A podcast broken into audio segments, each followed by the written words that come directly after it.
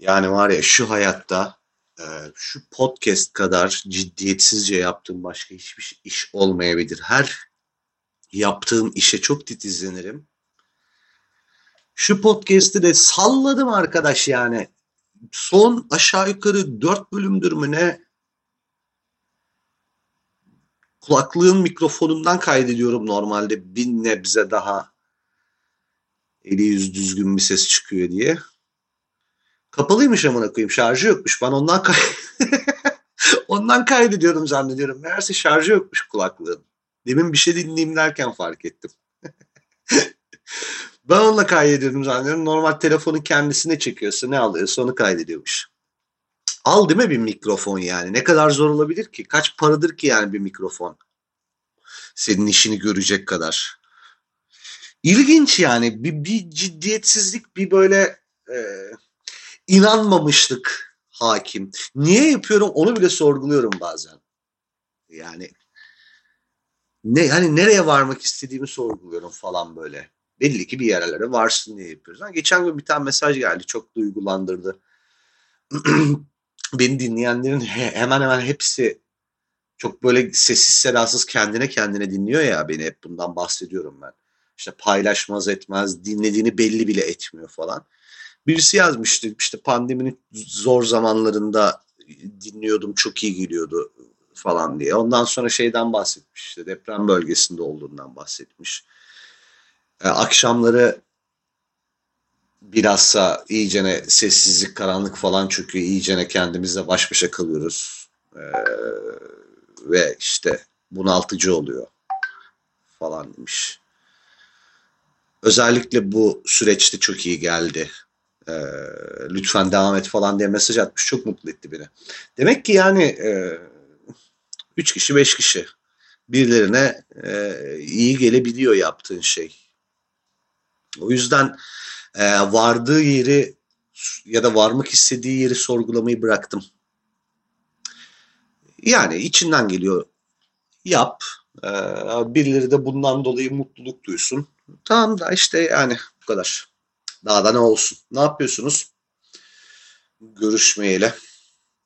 Çok böyle meslek oriented e, birkaç bölüm yaptıktan sonra şüpheye düştüm. Ya arkadaş kimi ne ilgilendiriyor acaba bu kadarı diye de bir, ilginç bir şekilde ya devam et anlatmaya çok hoşumuza gitti. Birazcık daha reklamcılıktan bahset falan diye bıraktığım ve bir daha daha anmak istemediğim mesleğime dair daha çok konuşmamı isteyen mesaj aldım garip bir şekilde. Ama şimdi yani gelen feedback var bir de gelmeyen feedback var. Acaba şey işte hani gelenden hareketle mi içeriklere yön vermek lazım yoksa aslında gelmeyen feedbackler daha fazla ve e, mutsuz mu bu durumdan?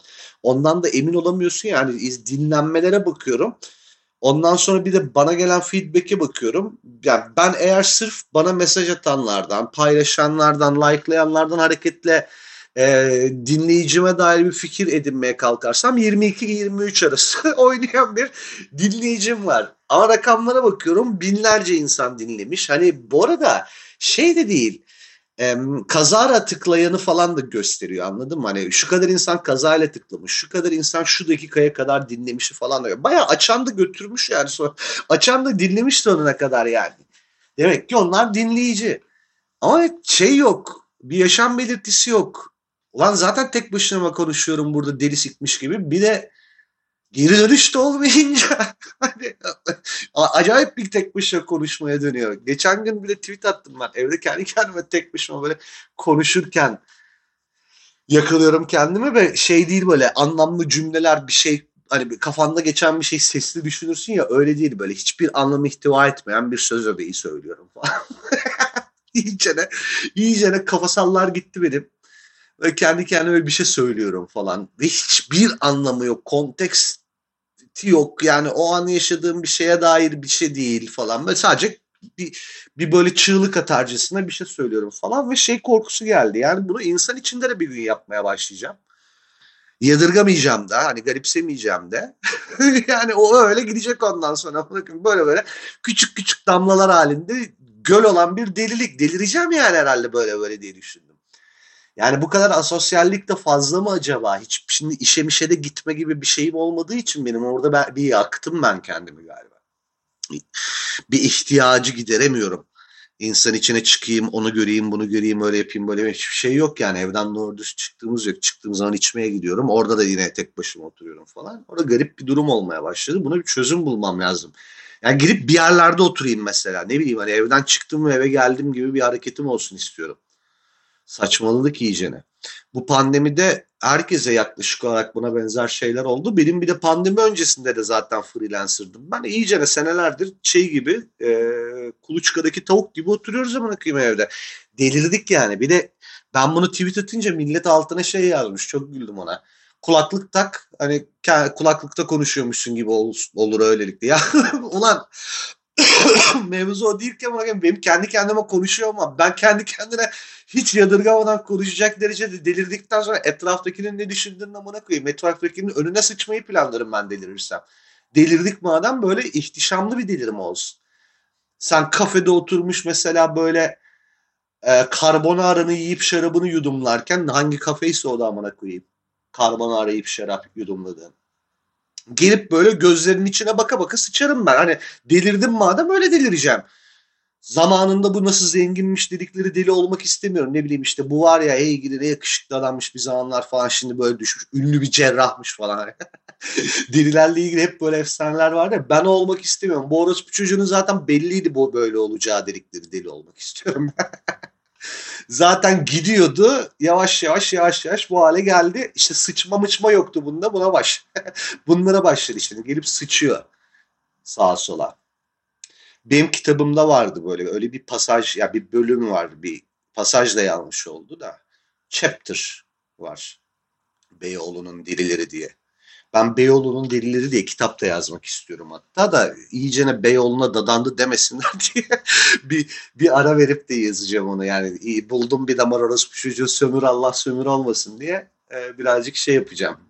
Ya Beyoğlu nostaljisini ben çok e, küçük bir kitleye ait zannediyordum. Meğer geniş bir karşılığı varmış. Yani sandığımdan geniş bir karşılığı varmış. Benim kitabımın adı Beyoğlu Kopili. E, çok fazla o dünyaya işte dair bir şeyler anlatıyorum orada. Ee, orada bir bölüm var mesela Beyoğlu delileri diye. Beyoğlu'nda mesela şeyler var. Hala var. Ee, işte e, mıntıkası belli delileri var oranın. Ee, ve e, onların bir süreç içerisinde yavaş yavaş böyle e, birazcık daha artık kontrolsüz bir e, deliye geçişini e, izliyorsun. O sokaklarda çok haş, vakit geçirdiğin zaman, oralarla çok haşır neşir olduğu zaman oranın şimdi bu figürlerin her bir habitatın bir parçası olduğu için hepsiyle bir etkileşim içindesin. Yani deliyle de muhabbetin oluyor garip bir şekilde. İşte gitar çalmayı bilmeyen teyze vardı mesela ama gitarla şarkı söylüyor. Bam bam vuruyor. Gidip yanına oturuyorduk mesela şey diyorduk ya teyze sen çalamıyorsun bu amına gitarını. Farkındasın değil mi? Diyor sus amına avradını siktiğimin çocuğu git buradan çaktırma diye küfür ediyordu falan böyle. Yani e, bakarsan sokak müzisyeni e, özünde deli. Epeydir gitmiyorum. Muhtemelen o da sıçmalı noktaya gelmiştir herhalde. Yani çünkü böyle damla damla yavaş yavaş yavaş yavaş gidiyorsun. Her gün bir şey koparıyor senden o sokaklar. Her gün seni küçük küçük ısırıyor anladın mı?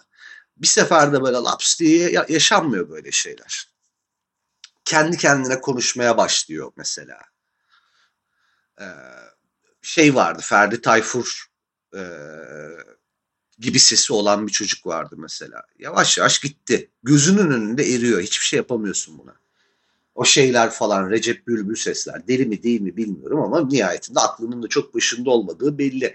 Hep bir hayali e, hep bir hayalin peşinden koşup bir umuda sarılıp e, bir yola çıkıp yol boyunca büyük hüsranlar ve büyük bedeller ödemiş insanların böyle biraz kırgınca biraz e, yılgınca teslim oluşu o delirme dediğimiz şey kabaca bizim. Yani yılmış artık o mücadeleyi daha fazla sürdürecek takati kalmamış. Çok net görüyorsun onu gözlerinde. Ve bir noktadan sonra artık e, umudunu da tamamen yitirmiş olmanın verdiği rahatlıkla bir şeyleri salıyor o insanlar. Şimdi bu haliyle senaryo benim macerama çok benziyor.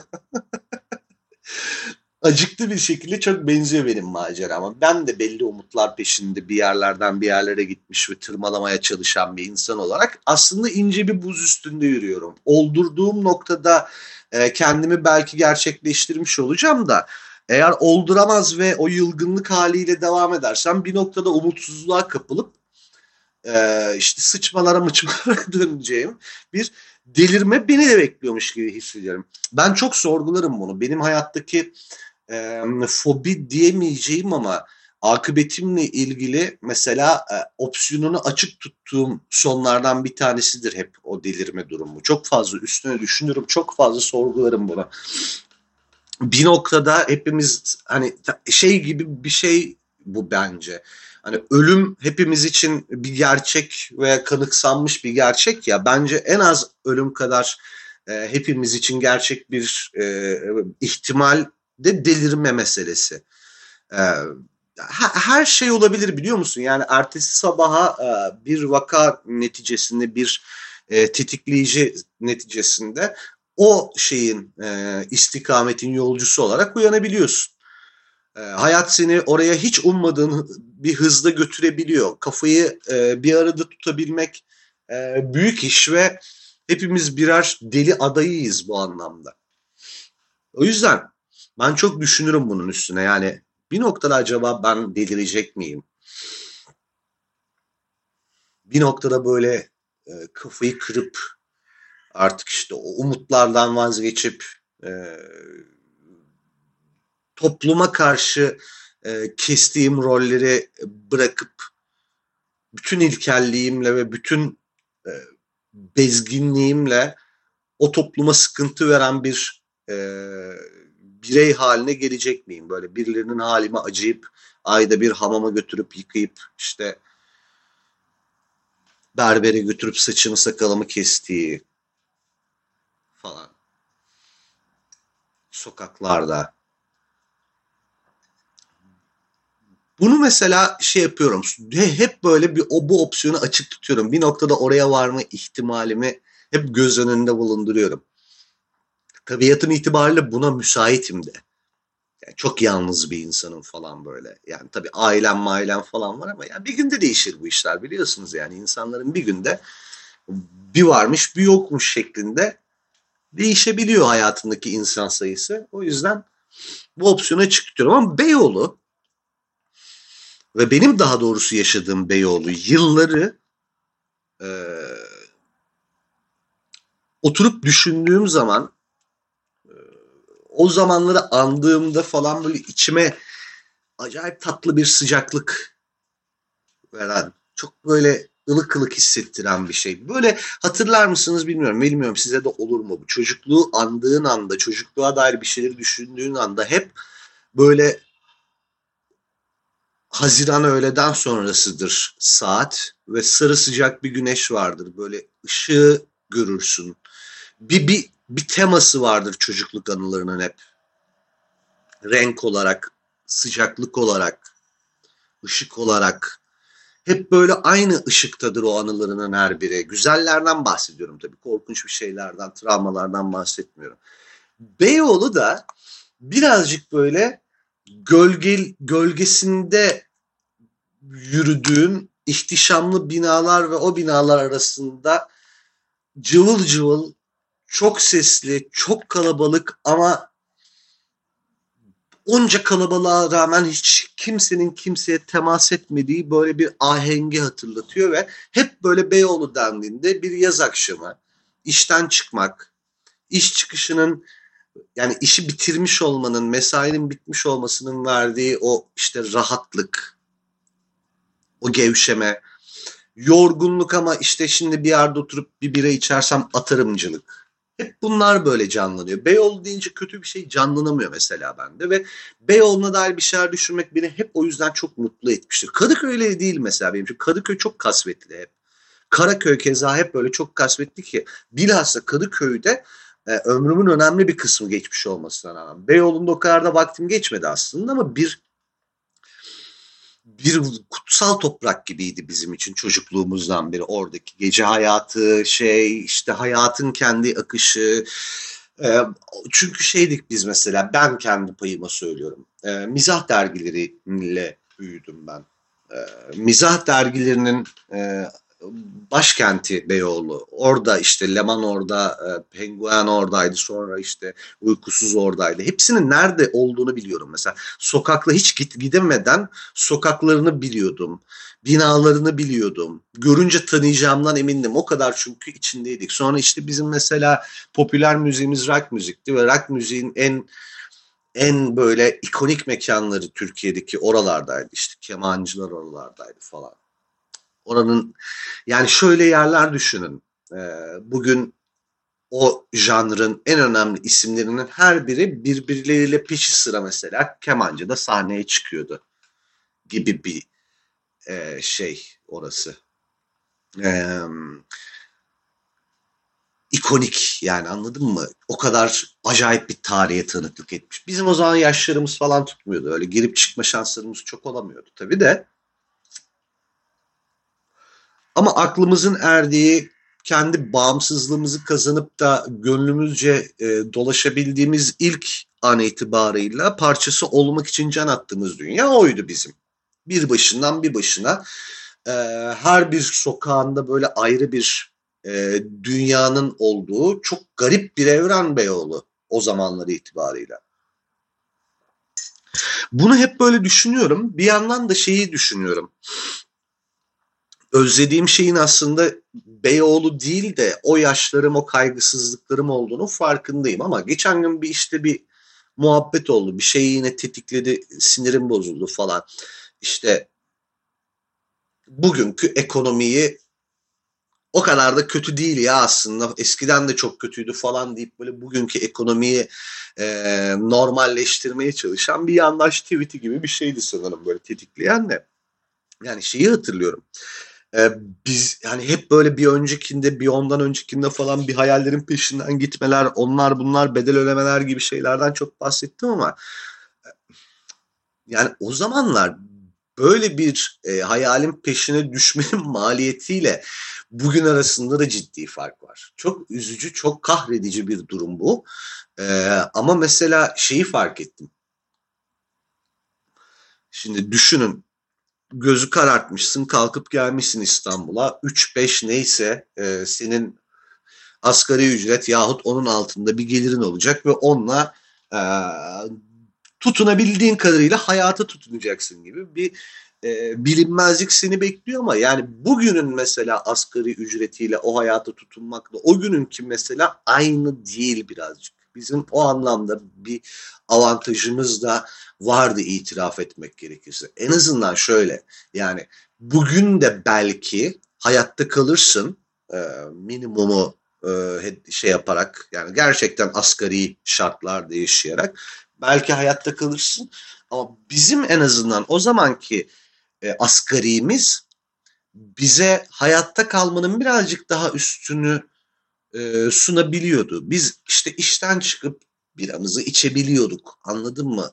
İşte her gün değil ama haftanın iki günü gidip iki üç biramızı atabiliyorduk yani Asmalı Mescid'de. Benim o zamanki ezan arası verelim Nur. Yes, benim o zamanki iş yerim diyordum. benim o zamanki iş yerim mesela tepe başındaydı. Oradan çıkıyorduk. Tık hemen Asmalı Mescid'e geç. Ondan sonra cuma benim hep gittiğim mekan vardı. Kara Kedi diye şimdi kapandı orası. Asmalı Mescid'in tünel tarafındaki girişinde hemen. Ee, tünel geçidinden çıkınca hemen sağında kalan mekandı. Şimdi galiba çiğ köfteci falan almış olabilir. Öyle de korkunç bir değişim var.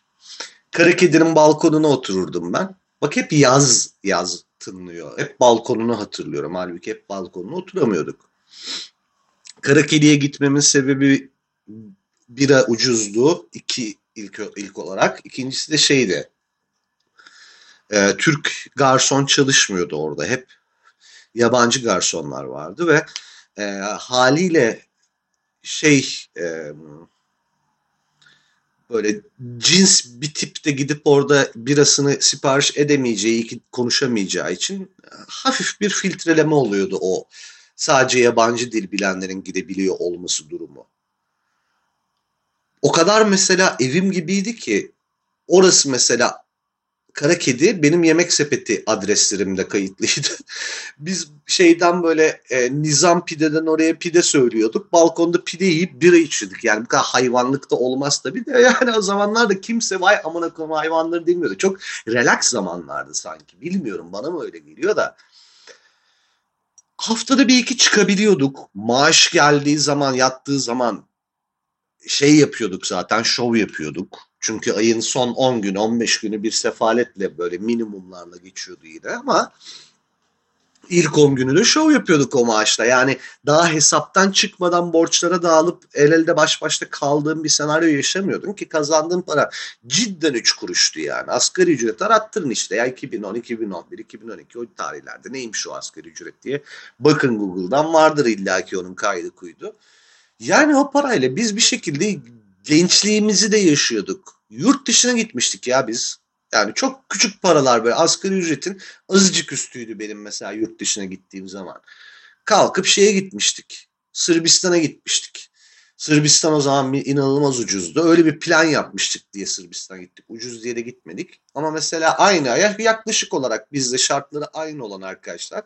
İşte o uzun tatilde mesela işte Rusya'ya giden oldu, Japonya'ya giden oldu, İngiltere'ye giden oldu. Öyle takılmıştı mesela insanlar yani. Ve kimse öyle baba parasıyla falan da yapmıyordu bunu. Kendi kazandığı paralarla yapıyordu hepsini. Ee, biz anası babası reddetmiş e, kimsesiz insanlar değildik tabii ki. Belki ben çok sıkıştığım zaman bir 100 lira borç istiyordum bir şey yapıyordum ama e, borç istiyordum mesela onu anladın mı? Bana at bir harçlık değildi onun adı. At bir destek değildi onun adı. Söylemek istediğim şey şu. Bir parça daha bir hayatı yaşamak e, o azıcık paralarla hayatı yaşamak mümkün olabiliyordu. Yani en kötü ihtimalle mekana gitmiyorduk da tombul efes alıp içiyorduk. Asmalı Mescidin herhangi bir yerinde bunu yapmak çok da öyle e, rahatsızlık verici bir şey değil. İki merdivene otur iç birini yani. Oradan kalk şeye git en kötü ihtimalle. Orada iç Hazapolo'ya git orada iç. Çiçek yer yok çok kendini şey hissetmiyorsun sokaklarda içiyorum hissetmiyordun yani gayet e, hala e, toplu halde insanların sosyalleştiği bir yerde yapmış oluyordum bunu. Kimse de gelip de ne yapıyorsun sen demiyordu mesela. Çok güzeldi yani. Ben mesela kalabalıkla ilgili ciddi anksiyeteleri olan bir insanım. İstiklal Caddesi'ne çok uzun süreler çıkamadım hiç İstanbul'a geldiğimde. Yani içim gidiyor ama bayılacak gibi oluyorum yani çok kötü onu aşabilmek için ben bütün yani bir şekilde geçmen lazım hani bir yerinden bir yerine doğru. Onu aşabilmek için ben bütün arka sokakların hepsini ezberlemiştim artık ve içlerinde gerçekten çok girilmeyecek yerler de var. Hiç yani hiç dersiz tasısız giriyorduk çıkıyorduk. Yok tinercisi vardı, yok travestiler jilet atıyordu, bilmem ne oluyordu. Ya nerede yok böyle şeyler? Bir. ikincisi böyle şeyleri handle etmeyi de biliyor olman lazım. Azıcık cevval olacaksın. Oraya şeyden Almanya'dan gelmiş pancar yanaklı turist gibi davranırsan götüne çiziyi atarlar da birazcık da cevval olduğun zaman hiçbir şey de olmuyordu yani. Ben hiç unutmuyorum şeyde gezi olayları zamanı böyle bir gaz yemişim götümden soluyorum kör oldum bir yerde böyle tuttular kolumdan kaçı, kaçarken bir eve soktular. Ee, arka sokaklardan hangisi olduğu şu anda gelmedi adımı aklıma da işte orada mimli sokaklardan bir tanesinde travesti ablalar aldılar beni. Ah yavrum kıyamam sana diye diye bir gözüme limon sıkıyorlar. Bir önüme koydukları mercimek çorbasına limon sıkıyorlar. Çorba içirdiler. Baktılar iyileştirip sokağa saldılar yavru kedi gibi amına koyayım. Yani hani anladın mı? Orada öyle bir şeydi. Ork değil bunlar gördüğü yerde üstüne atlayıp ısırıp ısırıp yemeye çalışsın seni. Delirmeyin o kadar da. Onlar birazcık steril böyle tiplerin e, yumuşak götlülerin söylediği şeyler. Haliyle işte böyle karanlığıyla, aydınlığıyla, fukaralığıyla, zenginliğiyle çok e, iç içe geçik, çok böyle her şeyi aynı anda bir arada barındırmayı beceren bir habitattı Beyoğlu ve bizim güzel yıllarımız oraya denk geldi. Ve biz güzel bir gençlik yaşadık ve benim işte o önceki podcastlerde bahsetmiş olduğum o üç kuruşlarla hayatta kalma meselesi bir nebze daha kolaydı bu anlamda. Şimdi çok zor. Evet. Kimsenin hakkını yemeyeyim. Şu şartlarda asgari ücret garanti bile olsa o asgari ücretle İstanbul gibi bir şehirde bir ayı bile geçirmek çok zor. Eğer kira ödüyorsan mesela. Asgari ücret kadar zaten çünkü kiralar. Neyle ödeyeceksin? Ne yiyeceksin, ne içeceksin? Nasıl gidip geleceksin? Ben o zaman tepe başını ta şeyden gidip geliyordum. Küçük yalı İdeal Tepe'den gidip geliyordum mesela. Metro, metro var diye takla atıyorduk sevincimizden. Metro ile mi bitiyor ona koyayım? Metro ile Kadıköy'e git. Oradan koşa koşa vapura yetiş. Vapurla Karaköy'e git. Oradan koşa koşa tünele. Tünelden şeye çık. Karaköy'den tünele çık yani istiklalin başına çık. Oradan da yürüye yürüye tepe başına git. İşe 3 aktarma şeyi de sayarsan tüneli de sayarsan temizinden helalinden bir, bir saat en az yolda geçiyor.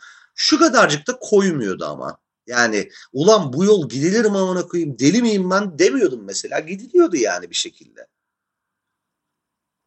İşten çıkıyorsun. Hoşafa dönmüşsün. Tepe başından yürüye yürüye Şişhane'den Mişhane'den böyle ince ince ince ince şeye indiğin zaman Karaköy'e indiğin zaman vapura bir biniyorsun. Aa, ne yorgunluk kalıyor ne bir şey. Al bir tane çay geç arkada kıçta sigaranı yak. E, arkada şeyi bırak tarihi yaramadığı Karaköy'ü, Maraköy'ü, Galata Kulesi'ni seyrede seyrede, Ayasofya'yı, Topkapı'yı seyrede seyrede git şeye, Kadıköy'e. Ulan zaten yorgunluk mu kalır amına koyayım? Öyle bir manzarayla evine gidiyorsun. Ondan sonrası Zaten bayır aşağı bin metre siktir ol git evine neyse ne. Haliyle insanı özlüyor. Haliyle bir şeyler de şimdikinden daha kolaydı diyebiliyor. İklim böyle değildi. Hayat böyle değildi. Bu kadar öfkeli insan yoktu etrafımızda.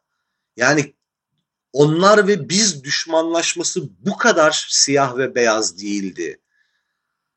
Yani senden yaşadığın hayat yüzünden nefret eden insan belki hala vardı ama bu kadar kafana sopayla her bulduğu fırsatta vurmuyordu ya da vuramıyordu.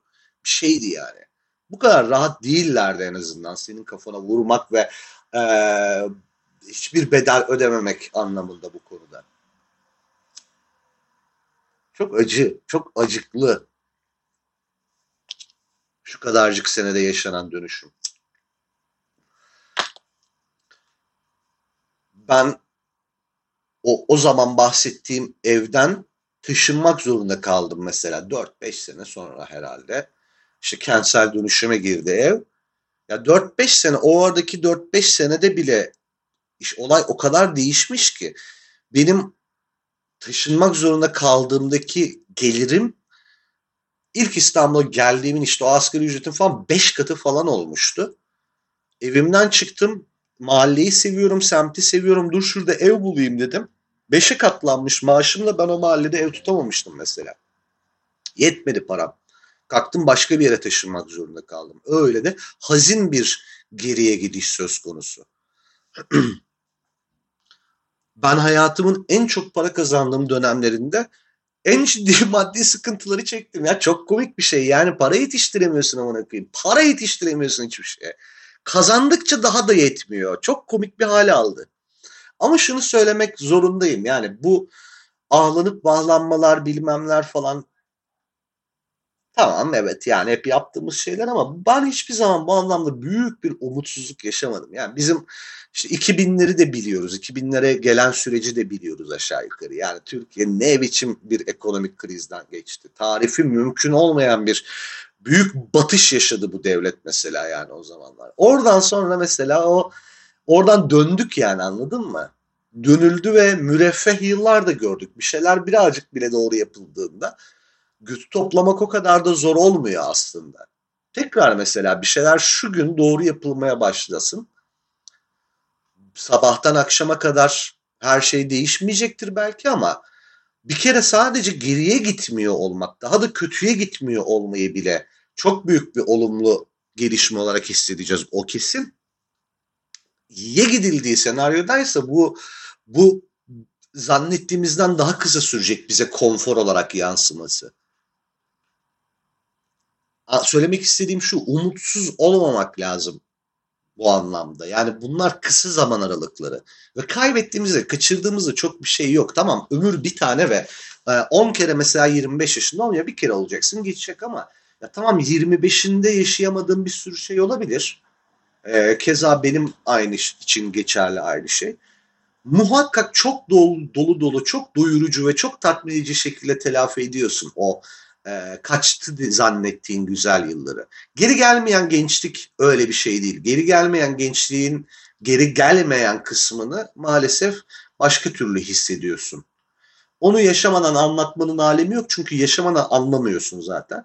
Ama yavaş yavaş yavaş yavaş o değişimi öyle bir hissediyorsun ki yani mesele ah olan param olaydı da o zamanlar şöyle gezseydim böyle gezseydim bak onların hiçbiri olmadı gençliğim gitti değil. Onların hepsini aynı hazzı hatta belki daha fazlasını yaşayarak yaparsın da gençlik gitmesi başka bir şey. Başka taraftan ele almak lazım o gençlik gidiyor mevzusunu. Onu da yaşadıkça görür zaten genç olanlar. Şimdi anlatmak hiçbir şey ifade etmeyecek. Bu şey gibi e, sigara içen adama kanser olacaksın demek gibi bir şey. Farkında evet ama bir karşılığı yok ve yıldırıcı olmuyor ta ki kanser olana kadar. Yani o zaman yıldırıcı bir hale alıyor ve gerçekten yaptığının ağırlığını falan anlıyorsun. Gençliği ziyan etmemek için o yüzden e, yapılması gereken şey e, hazır gençken gezmek, tozmak ve her şeyi denemekten ziyade hala enerjim varken bir şeyleri denemekten e, imtina etmemek belki de. Yani yapabilecek gücün, yapabilecek cesaretin hatta cahilliğin varken bazen cahil olmak işe yarayabiliyor. Cahil cesaretine atıfla söyledim bunu. Keşke dememek üzere e, bir hayat planı yapmak bence kıymetli. Geri dönüşü olmayan hatalara ama nasılsa gencim diye balıklama atlamaktan bahsetmiyorum ama geleceğine dair bir e, şey var elinde, e, yol var önünde, yürüyesin var ama belli başlı şeylerden dolayı o yola çıkmakla ilgili tereddütün varsa gençken bunu yapmaktan çekinme ki 5 sene sonra ah keşke be o zaman şunu yapsaydık deme. Dünyanın en ağır kelimesidir keşke çünkü. Söylemesi bir derttir, taşıması bambaşka bir derttir. Keşke dedirtmesin Allah. Haydi müebbet karantina bitti.